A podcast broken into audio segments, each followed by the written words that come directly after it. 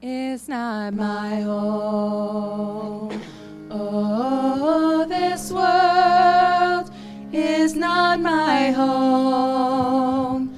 My home's been made at heaven's throne. This world is not my home.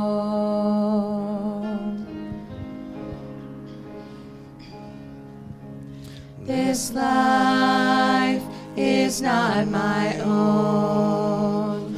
Oh, this life is not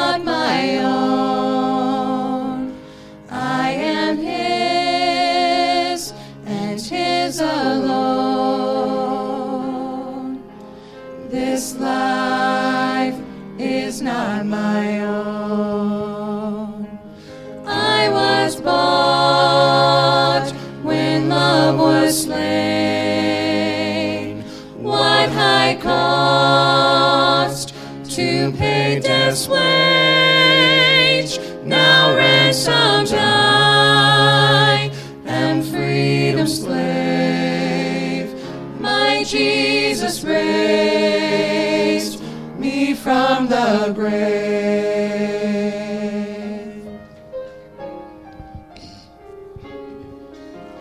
Come now and walk with me.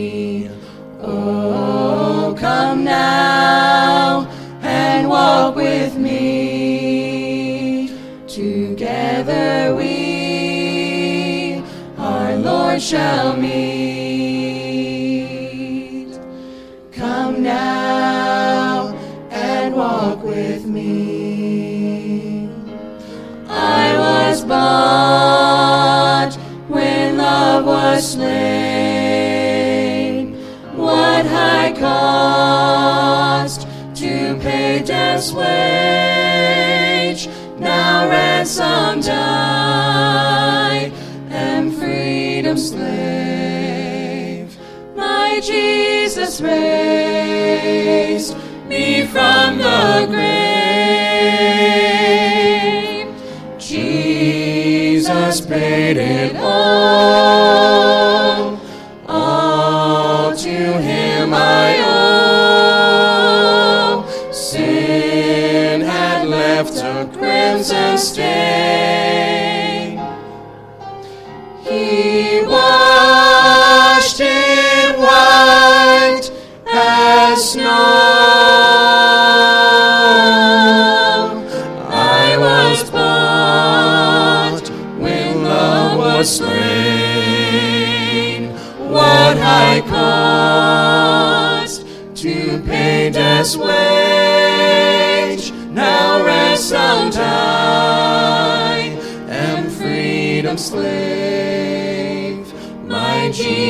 Raised me from the grave. Now ransomed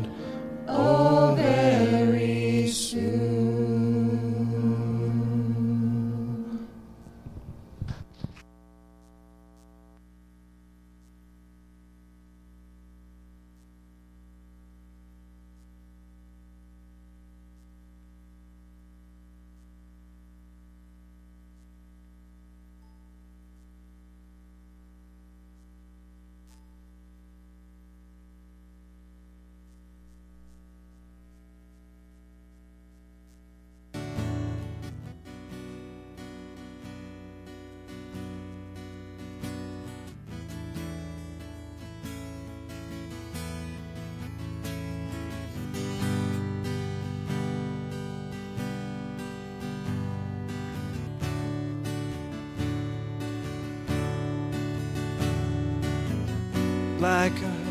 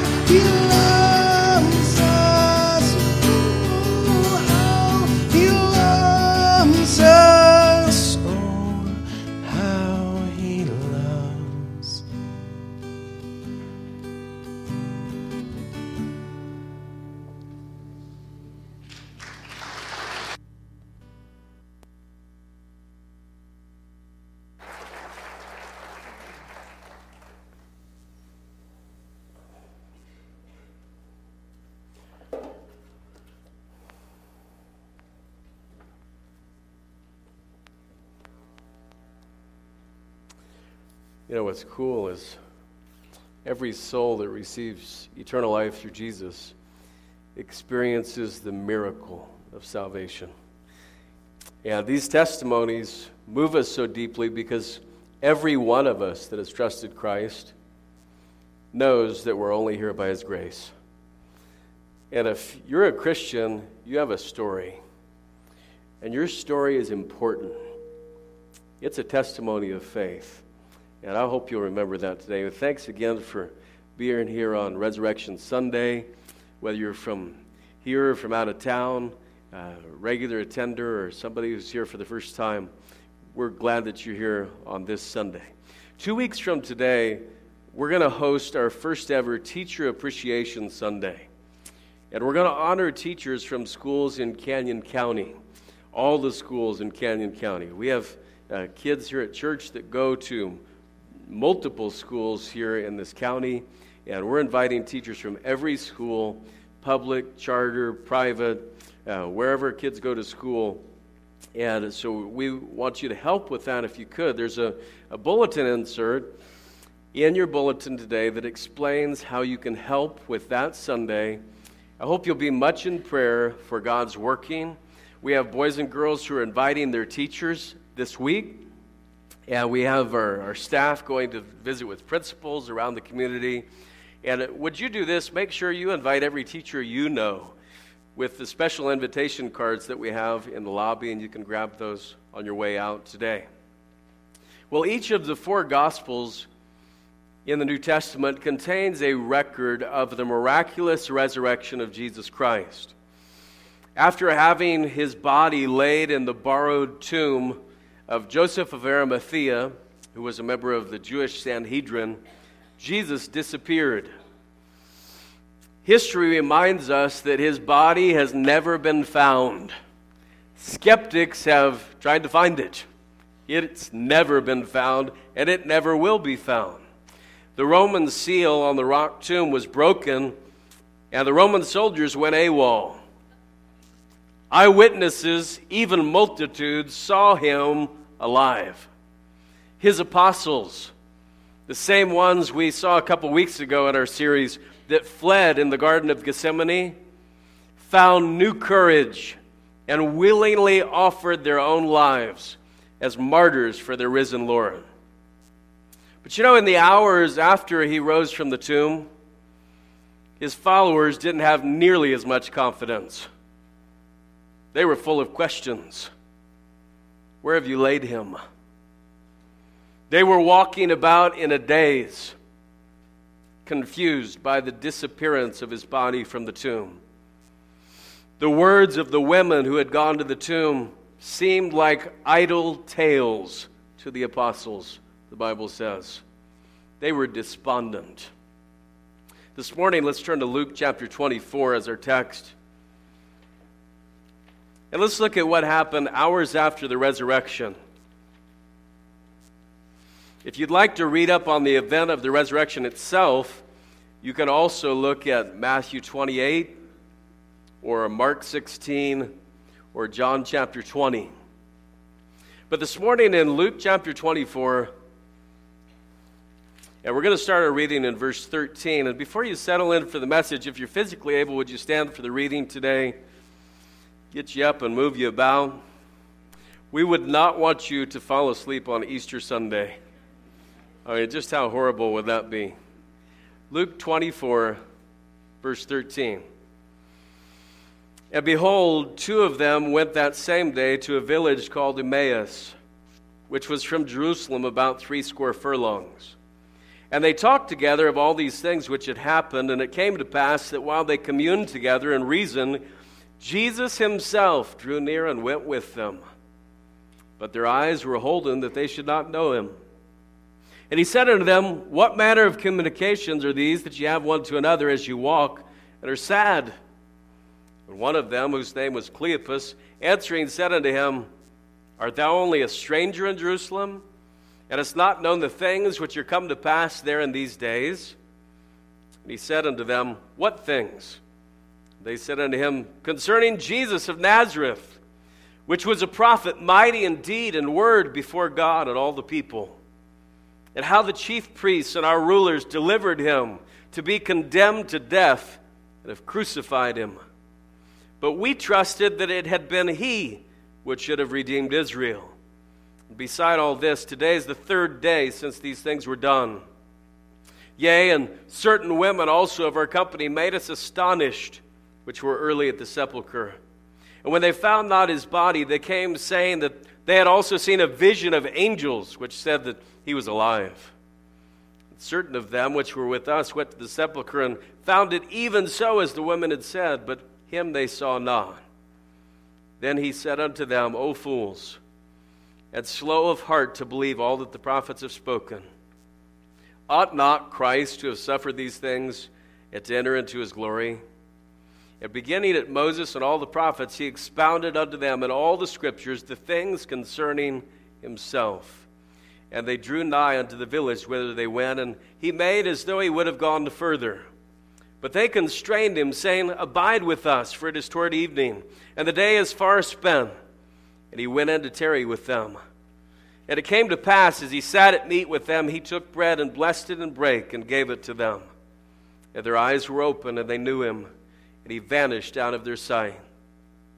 And they said one to another, Did not our heart burn within us while he talked with us by the way, and while he opened to us the scriptures? And they rose up the same hour and returned to Jerusalem, and found the eleven gathered together, and them that were with them, saying, The Lord is risen indeed, and hath appeared to Simon. And they told what things were done in the way, and how he was known of them in breaking of bread. Title of our message Walking to Emmaus. Let's pray. Father, I thank you for each person who's here today. I don't know them all by name, I don't know each of their stories, but you do. You fashioned them, you created their DNA. You made a way through Jesus Christ where each of them could have eternal life.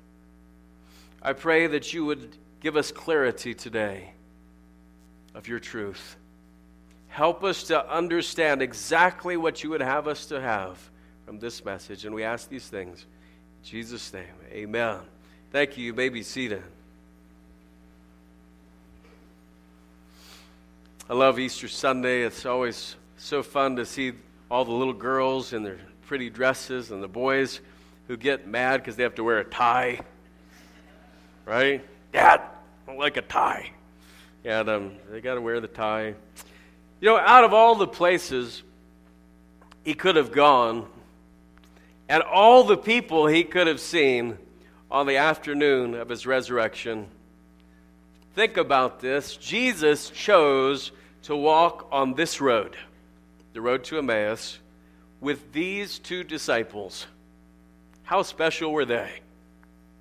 Jesus chose to walk with these two people for seven and a half miles. Let's see why as we get into the message here this morning. The notes are provided in your bulletin if you'd like to follow along. Let's go into the passage and see first Jesus is our Redeemer. Jesus is our Redeemer. And we'll get back into the passage and look at a specific verse on this. I'm sure you have a mental picture of this incident or this event, something that you've already thought about as we read through the passage. Cleopas and his friend, we don't even know what his friend's name was, were walking the seven and a half miles from Jerusalem out to Emmaus on the first day of the week.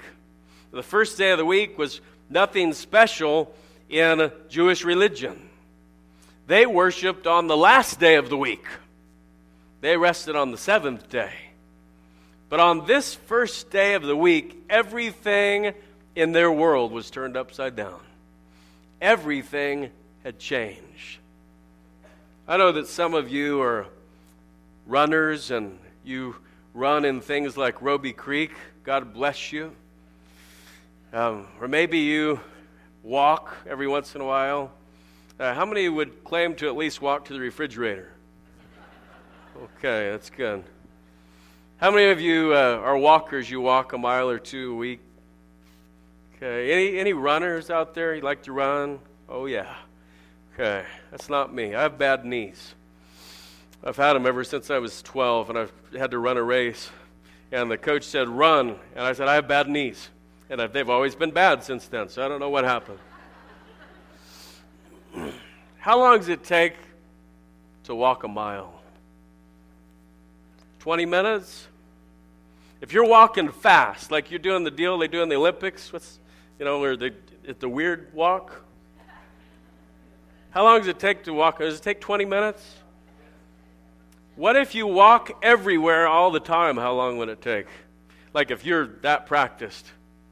12, 15 minutes maybe? Think about that these two men walked on a road with Jesus for seven and a half miles. And we're going to walk through this passage and see all the events that took place. Here they were, both as discouraged as they could possibly be, trying to put all the pieces together of the last few days in their minds. And as they're walking and they're talking, a fast moving stranger came up behind them and joined the conversation. Started walking with them. He didn't say, on your left, on your left, on your left. He walked with them. Now, you have to be a runner to even get that joke, and apparently, we have very few runners in here. But he, he stood with them and he walked, and as they strided down that dirt pathway, he opens up with, Boy, you guys sure look sad today. What's going on? And they both looked at him like he just dropped out of Mars. What do you mean, what's going on? Have you not been in the country for the last week?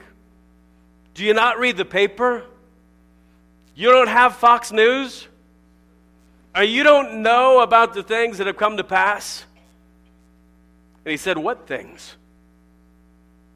Let's pick it up here in verse number 19. And he said unto them, What things? And they said unto him concerning Jesus of Nazareth, which was a prophet. Notice that word was. Which was a prophet, mighty indeed in word before God and all the people. And how the chief priests and our rulers delivered him to be condemned to death and have crucified him. Now look at this. But we trusted. Past tense. We trusted that it had been he which should have redeemed Israel. He was a prophet. And we trusted that he was the one that should have redeemed Israel.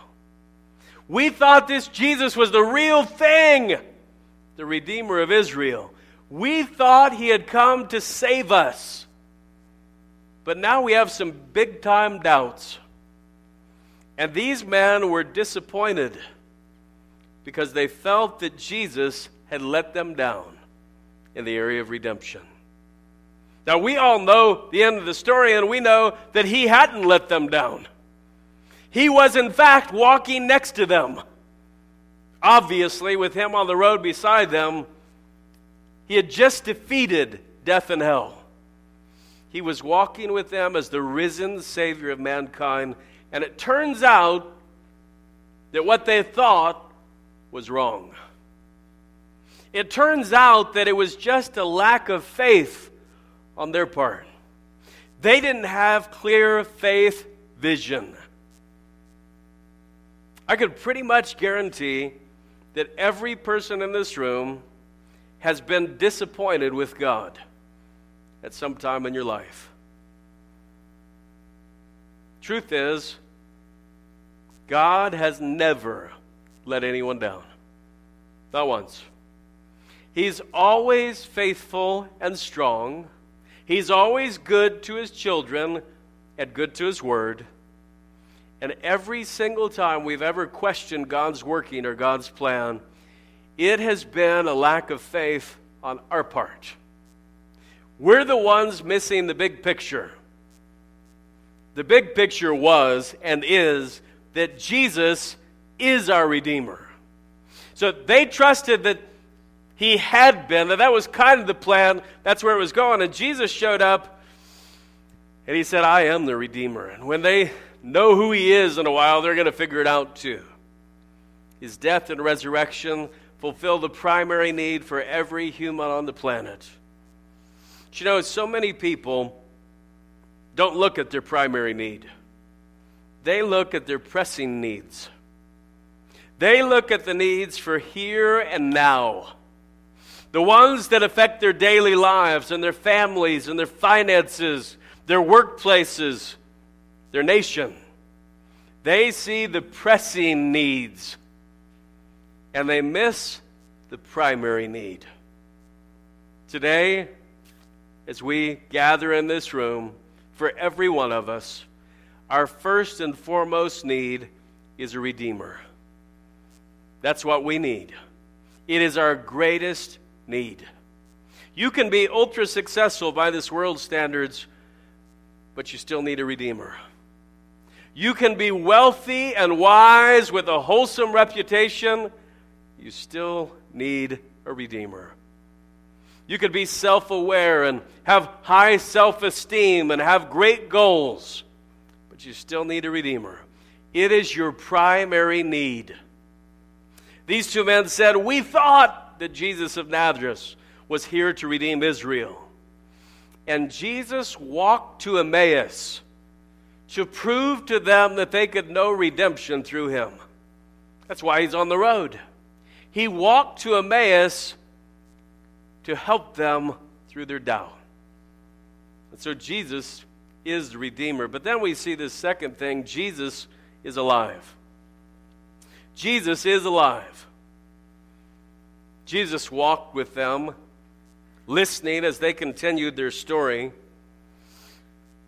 So, anyway, it's been three days since all this happened. And some of the women from church went to the grave this morning. They freaked us all out. They came running in saying that his body was missing. And they said they saw angels who told them he's alive. So some of the guys ran down there to check it out. Sure enough, his body was missing. But we didn't see Jesus anywhere. And the stranger continued to walk with them on the road to Emmaus. He hadn't said anything since he asked them the first question.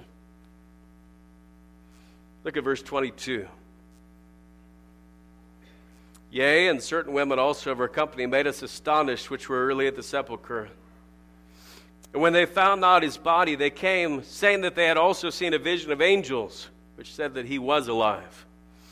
And certain of them which were with us went to the sepulchre and found it even so, as the women had said, but him they saw not. You know, Cleopas and his friend, whatever his name was, had an opinion about the resurrection. Walking on the road to Emmaus, right then, they had an opinion on the resurrection. Do you know what their opinion was based on? Their feelings. It was based on their feelings and it was based on their phenomena. Everything that they could sense, everything they knew in their minds, everything they knew from the information around the group of people, that was their opinion. They said, We're not sure what happened, but resurrection is not at the top of our list. Now, these are men who had followed Jesus. They had seen his miracles, and yet they said, Listen, we don't know what happened. We don't know where his body was. We don't know where it is. But this resurrection thing is not high up on our thoughts. Here they were, walking on the road. And I have to let you know, and I think you already know, that people from global locations and religions have opinions about a resurrected Christ. You know what it normally comes from? It comes from the group of people where they grew up. That's what most people think about Jesus Christ. It comes from the religion they were born into, it comes from the family they were born into. It comes from the education they receive. And so everybody has a thought about the resurrection. As I tell you what some of the various ideas are, I want you to know that I'm not bashing on the sincerity of anyone's faith. I'm going to go through several ideas that are around the world so that I can make a very important point in just a second. I want you to think about Hindus. Hindus are willing to add Jesus to their list of hundreds of millions of gods. But they don't recognize the, rec- the resurrection of Jesus in any of their literature. They don't res- recognize Jesus in any of their gods list, the Hindus. The Buddhists feel like Jesus was a wise man because he taught similar things to the Buddha. But his resurrection is not addressed in any of their system. Muslims say that Jesus is a prophet, like Abraham, but he's a prophet that was superseded by Muhammad. Jesus taught some nice things as a man. But even on the road to Calvary, he was taken out and substituted with a common criminal. Jesus never died on the cross. He certainly didn't rise from the tomb. That's what the Muslims say. Jehovah Witnesses recognize that Jesus died and rose again, but not as God the Son. Instead, they say he was Michael the archangel. The Mormon group says that Jesus was one of the spirit beings that all human beings used to be. He grew to godliness and died to provide a model for living. And they say that he's resurrected. His death and resurrection are important. But to get atonement, you have to do all you can do above and beyond Christ's sacrifice. Evangelical Christians, what do they say? Well, they say that Jesus is God in the flesh, second person of the Trinity, fully God and fully man, crucified Lamb of glory, and risen Savior. And there are ideas from all over the place. I just gave you a few. It's kind of easy to understand where there could be some confusion on this, where people don't really know what to think. And it's easy to get hung up on what various groups or religions say. But could I be blunt with you on this Easter Sunday? Whether or not Jesus died and rose again is not based on what anybody believes. It's not. No matter what we believe about it, the truth is unchanged. The truth needs no human stamp of approval. He is risen indeed. I hear people say things like, well, no matter what you believe, faith is what counts. Can I tell you that's as bogus as it gets?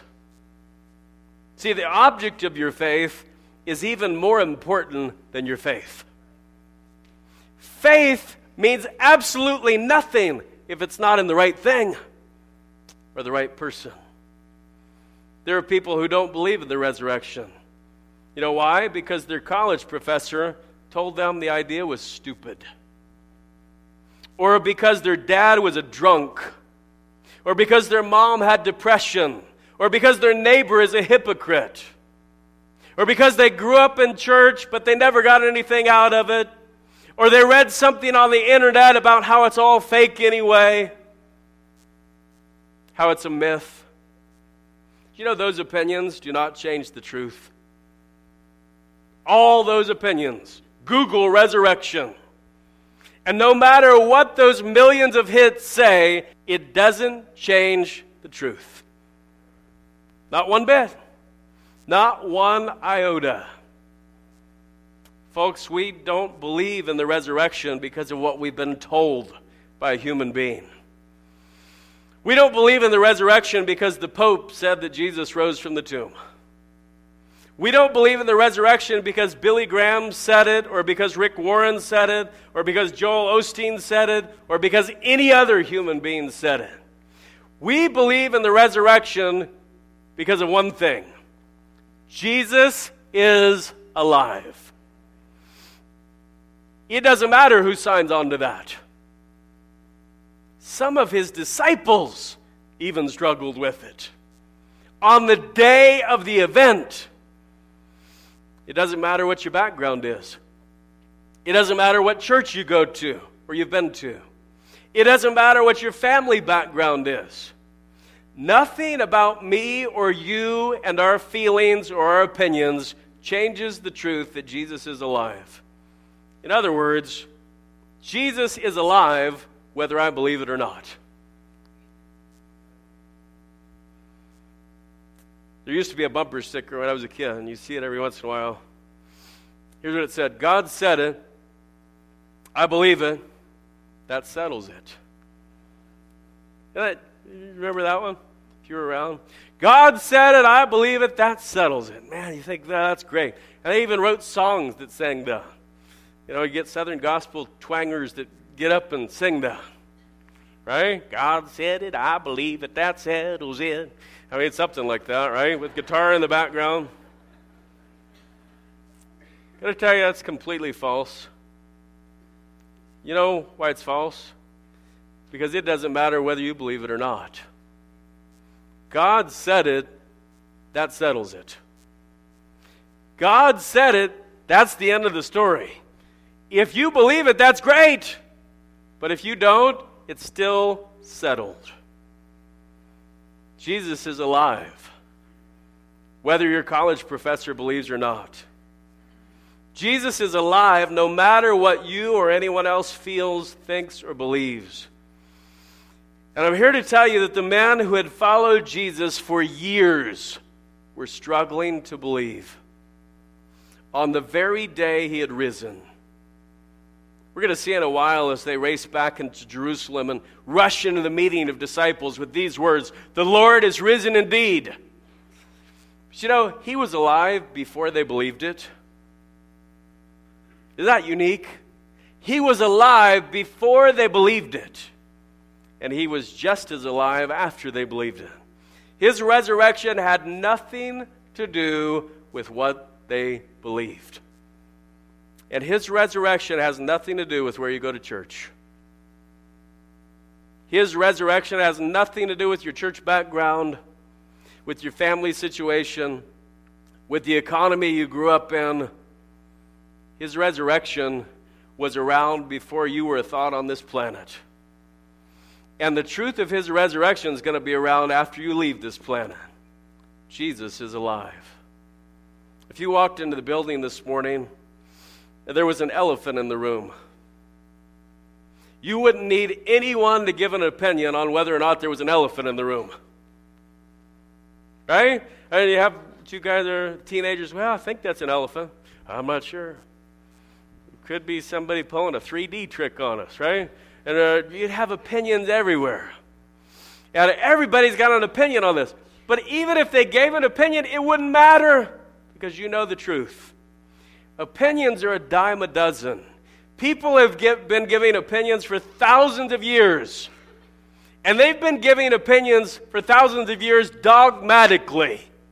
Like they know. And when you hear him talk, you'll, whoa, he sounds like he knows the truth.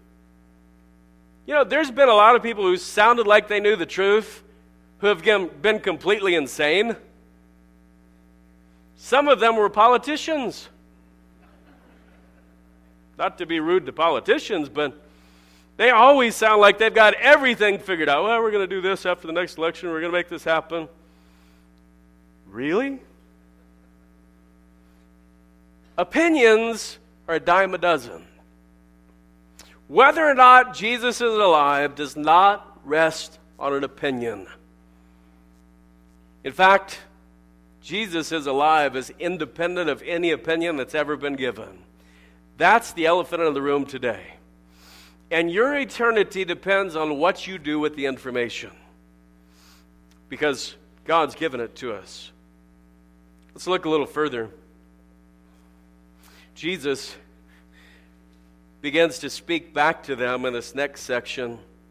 And we say Jesus desires relationship with us. The third part of the message Jesus desires relationship with us. Jesus finally opened his mouth and gave them some truth. Look at verse 25. Then he said unto them, O fools, and slow of heart to believe all that the prophets have spoken. Ought not Christ to have suffered these things and to enter into his glory? And beginning at Moses and all the prophets, he expounded unto them in all the scriptures the things concerning himself.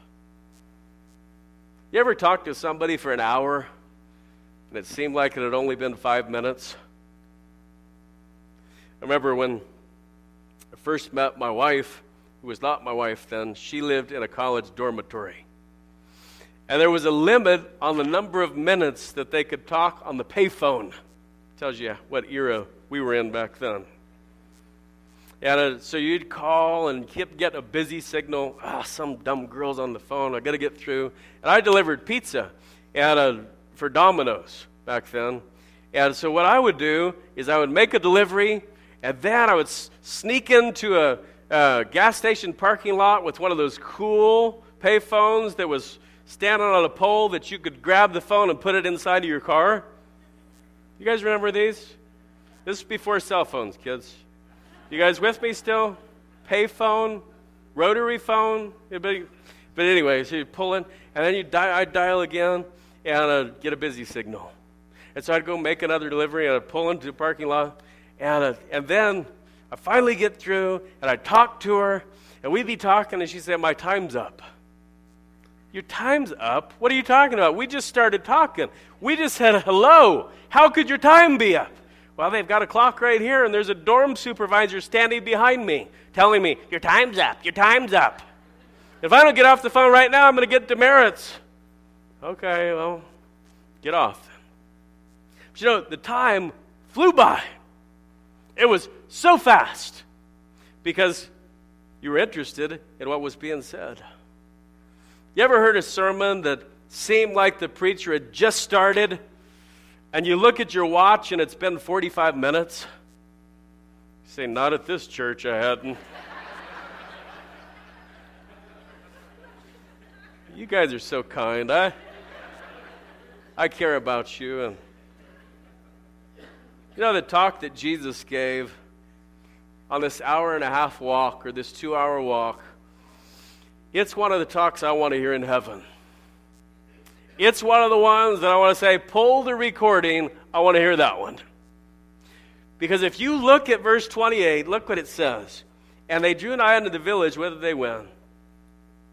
Let's start back in verse 27, sorry. Beginning at Moses and all the prophets, he expounded unto them in all the scriptures the things concerning himself. Jesus gave them a personalized message about himself. That's a highlight. That's something big. And they get to the village, and he made like he was going to go further, and they said, Would you stay? Would you please stay? It's getting toward evening. The Bible says at the end of verse 29, and he went in to tarry with them. He went in to tarry with them. Consider this the God of creation in human form walked on the road to Emmaus that day simply to boost the faith of two confused doubters. That's why he went. Just like he wanted to help those men in their faith, even so, he wants to have a relationship with you. Why? Because he loves you. It moves Jesus to see your doubt and your pain. Now, he might have to show up and speak to you with some tough love, like he did these guys. Look what he said to them You guys are acting like fools. You're slow of heart to have the right kind of faith. Did Jesus say that out of disgust?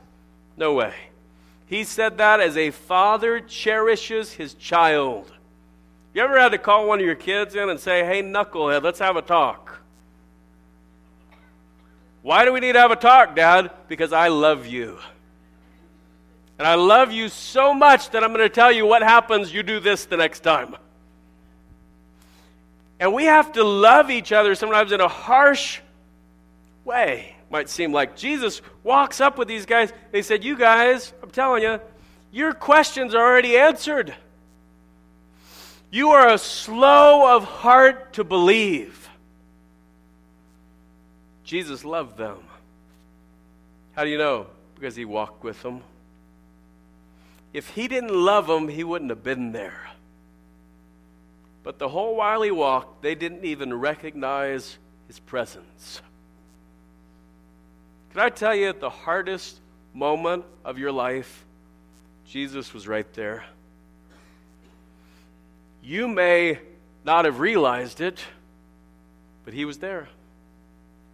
You may not have known his presence, but he was there. One of my favorite Bible characters is Joseph, the Old Testament Joseph, the one whose own brothers sold him as a slave. And as he is sold as a slave, lied about by his boss's wife, put in prison for two years, he never hears from God. And you would think, goodness gracious, he must think that God didn't care about him. And yet God was there the whole time, engineering exactly what would take place. One of my favorite promises in a, is in Isaiah 43. It says, Fear not, for I have redeemed thee. I have called thee by name, thou art mine. When thou passest through the waters, I will be with thee. And through the rivers, they shall not overflow thee. When thou walkest through the fire, thou shalt not be burned, neither shall the flame kindle upon thee. For I am the Lord thy God, the Holy One of Israel, thy Savior. God wants a relationship with you through the person of Jesus Christ. That's why Jesus came to be the path for mankind to have a relationship with God. You might say, Well, Pastor, I'm confused. I'm not sure what the truth really is about God. People are telling me that God's not real. My church has a different teaching. I don't know if God even exists. Would you do this? Would you challenge God? Say, God, if you're real, show me. If you're real, show me. Tell him you're willing to search for truth. Any person who has ever done that with an open heart has found out he's as real as it gets. He is the way, the truth, and the life. He is the miracle working God. He makes all things new. He wants a relationship with you just like he did with these men. Next thing is this in verse 30 Jesus makes our hearts burn. They go into the house and they sit down to eat, and they still don't know they're with the risen Savior. But in spite of their anxiety, they talk with the stranger, and this talk that they'd had with him made them feel a lot better about what was going on. All of a sudden, they were hungry again. And then Jesus prayed for the food. Pretty sure it wasn't a God is great, God is good, let us thank Him for the food type of prayer. Because the moment He prayed and break the bread, their eyes were opened. And they knew who was there.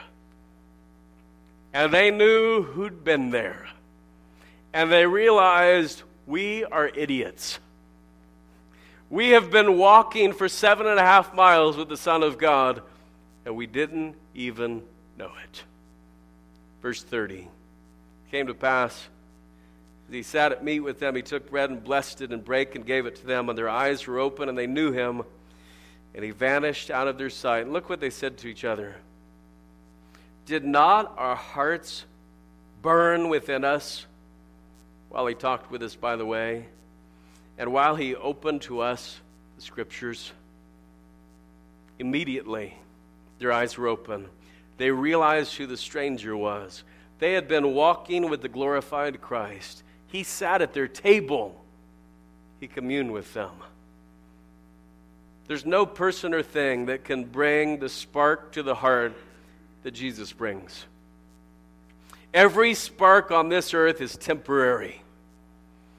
That new four wheeler will fire you up for a little while. That girlfriend or boyfriend will give you butterflies in your tummy for a little while. That inheritance that your uncle left will raise your spirits for a little while. That winning touchdown pass in the big game will boost your confidence for a little while.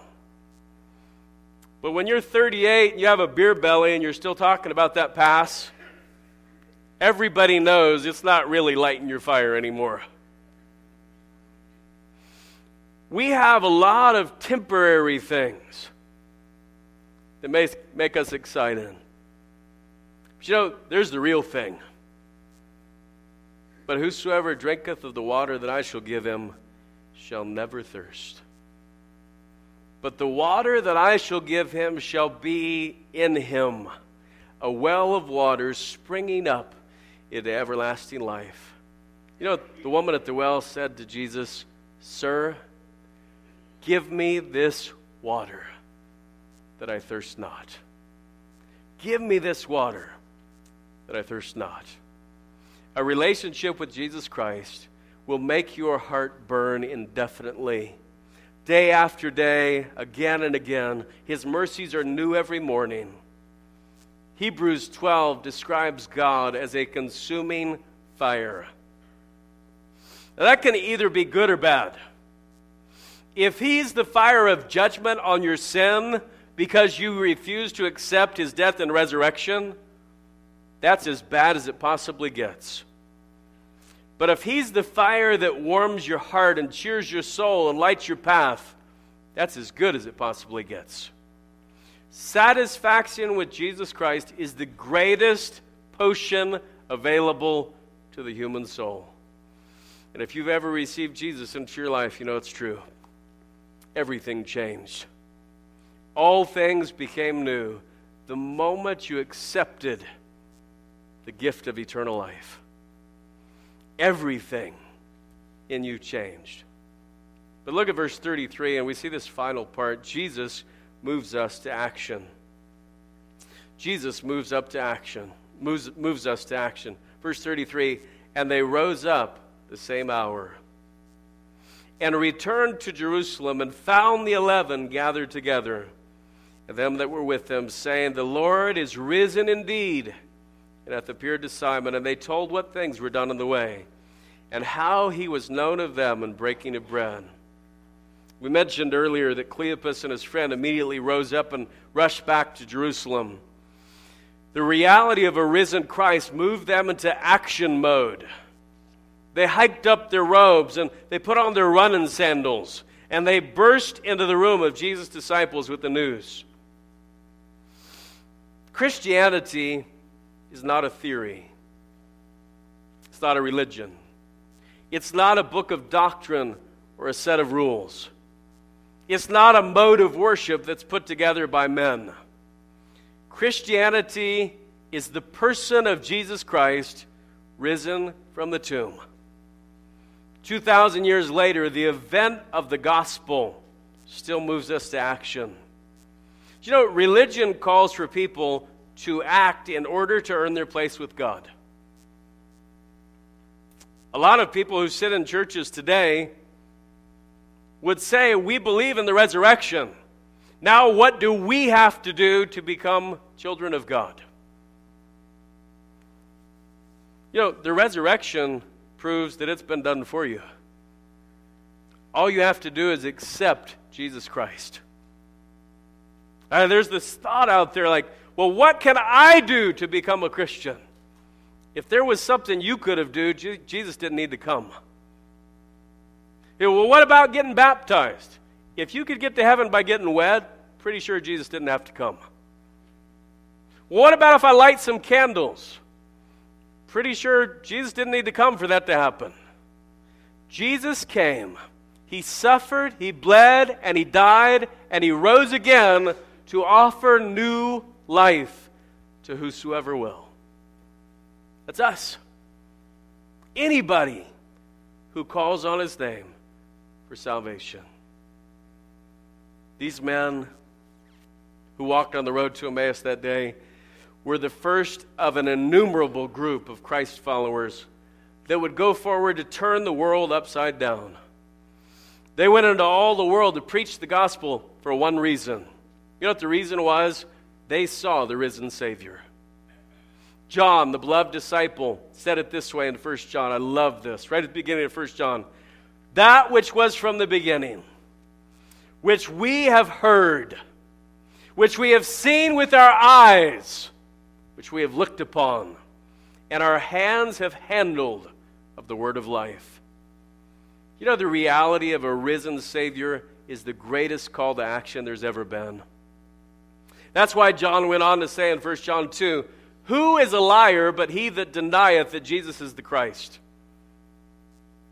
Wow. You know what he goes on to say?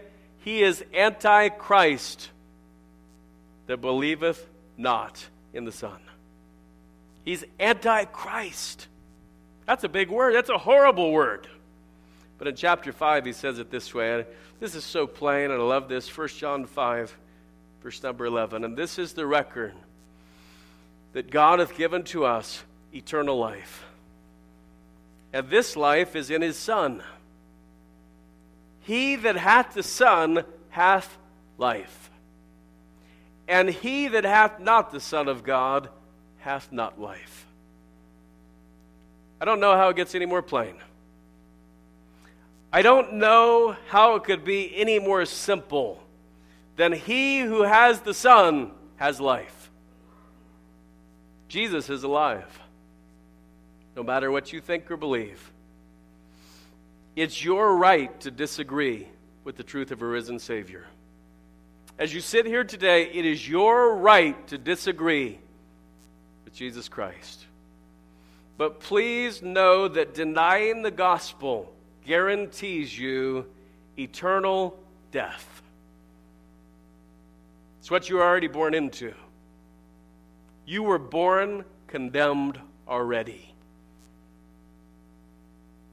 And you added on to that by choosing to be a sinner. You say, I'm not a sinner. Have you ever told a lie? You ever had a wicked thought? You ever feel like killing your brother? If you have one, you did. We're all sinners. We're all sinners in need of a Savior. And if we die without Christ, we'll spend all eternity without Him. That's not me being hateful to you. That's me telling you that God loves you so much that He sent His only Son to die on a wooden cross for your sins. Jesus, by His resurrection, defeated death and offers to anyone who will ask the gift of eternal life. Let's bow in prayer this morning. As we bow, I'd like to ask you to respond to God's truth in your heart today.